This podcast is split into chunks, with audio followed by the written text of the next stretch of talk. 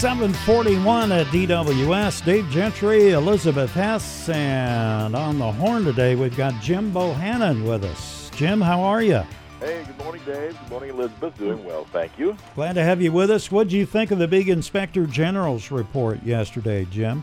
Well, it certainly was caustic at times, although I couldn't help noting some of the language that was used in the report was, shall we say, putting things perhaps in the best possible light. There was a reference to Comey as being insubordinate, that former Attorney General Loretta Lynch erred in judgment, and FBI agents Peter Strzok and Lisa Page were unprofessional.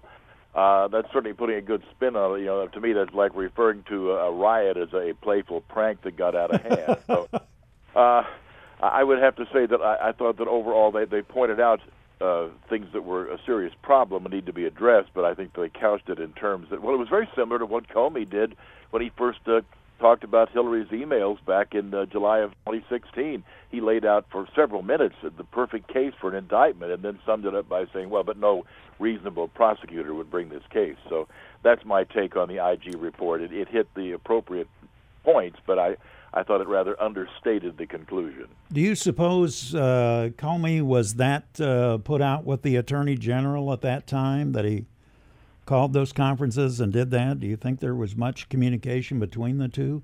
It doesn't seem like there was much communication, but just judging James Comey by his recent book tour, and we had a lot of opportunity to express himself, but James Comey has a very inflated opinion of James Comey and his prerogatives, and I think that in general, I think he chafes at the very notion that anybody but James Comey should be setting the agenda on something, which, again, if you are part of a chain of command, that's not a good thing. Jim, it was a big week. North Korea, of course, we've been down this road before with the leader of North Korea, with several former presidents, and there was hope.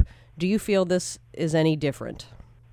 Oh, it's gone further this time than we ever have before. But let's not forget that in the past, on at least four different occasions, going back to 1985, when the North Koreans were denying their interest in a nuclear weapons program, which, of course, was one lie. There have been at least four occasions which they lied outrageously. So I would say we've taken a step. Let's see where we go with this. I'd like to know more about just what it is we have offered them, if they're all this cooperative, that they're eager to throw out the one trump card they have, no pun intended, which it would secure the safety of this administration, the Kim Jong Un administration, and that's the only thing that Kim Jong Un cares about. If he's willing to throw his nuclear arsenal on the table, then we must have made an amazing guarantee to him. If I were Kim Jong Un, an international gangster, who starves my own people while I amass billions, I would not go for this deal. I would say this: well, I think the president has made a commendable step forward. It's sort of like chicken soup; it can't hurt.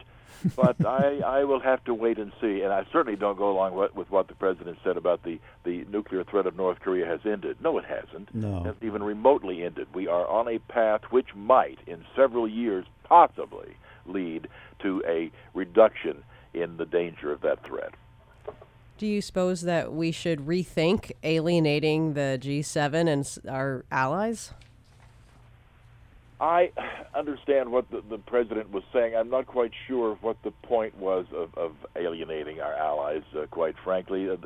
China is one issue and the G7 another issue. There are areas in which, frankly, Western Europe and Canada rip us off outrageously, most notably on drug prices, where drug companies have to sell to those countries which have a price ceiling on various products, and we have no such ceiling, and so the American public winds up paying for research and development. We need to pass a law in this country that says that no drug may be sold in the United States at a price higher than what it is sold for in Western Europe and in Canada. That would force the drug companies to raise their prices and basically penalize the freeloaders in those nations. We do have issues with them. Overall, I'm not quite sure why the tenor, the tone of that G7 summit was necessary. I thought it got more confrontational than it needed to be, but I guess that's President Trump's style. Well, I think the president didn't want to go in the first place. He didn't feel like he had time to fool with it, so he just messed with everybody at that thing the way it looked. It did look that way. I must confess. I know we were talking about on the one hand the G7 summit, which had probably been scheduled for a long time, and on the other hand about something that finally came to fruition with North Korea on June the 12th in Singapore. I suppose that had I been in the president's shoes, I might have suggested that the G7 summit possibly be rescheduled. Again, you don't do these things that last minute, but at least it would have been worth a try. But basically, I think with the North Korean situation and anything that might have upset the apple cart there, it's worth pursuing. So maybe a slam bam, thank you, ma'am, entrance to the G7 summit and a quick exit. Maybe that was the best that we could do. The confrontation, I don't think, was necessary. What do you think about senators like Bob Corker, Jeff Flake, Orrin Hatch, who Corker had a meltdown on the floor of the Senate the other day saying he's tired of Republicans not wanting to poke the bear, a.k.a. Trump. He's on his way out, but he's kind of right about that. Oh, the Republican relationship with Donald Trump is to say the least, an interesting dynamic. What you had in 2016 was essentially a hostile takeover of the Republican Party. It's remarkable the number of voters who apparently were solid doctrinaire conservative Republicans who overnight became populist nationalist conservatives, which is a slightly different animal. So I understand. I mean, obviously the president has some clout with that base. It's a substantial chunk of the Republican electorate. Look what happened to Congressman Mark Sanford of South Carolina on the eve of the primary down there. I think a seven-term congressman, former governor of South Carolina. The president rips him, tweets about him, and this unheard-of state representative winds up beating him in the primary. So Republicans are understandably fearful of President Trump. With his base, he retains tremendous clout, but I'm not sure that I would go quite as far as the cult-like status that Corker referred to in his, yes, meltdown was a good term. Your colleague and I say conservative colleague, Laura Ingraham, we rarely agree on anything, but one thing that I heard her say the other day that I nodded with in agreement, Scott Pruitt needs to go. Her words, what is it about this guy who seems to violate every trust and every law in my eyes? Why is he still there? I can't imagine why he would still be there. There would have to be any number of people who could take the position and would. I know that President Trump values loyalty. I don't know if there's some level of loyalty there that he feels that he must uphold. But Pruitt has just been a disaster. He's a public relations nightmare and possibly even a legal nightmare. I mean, this guy, we've seen examples of the problems he's caused. I could have seen calling him into the White House and dressing him down, maybe. You know, this stuff stops now. But if any kind of dressing down was done, it didn't take.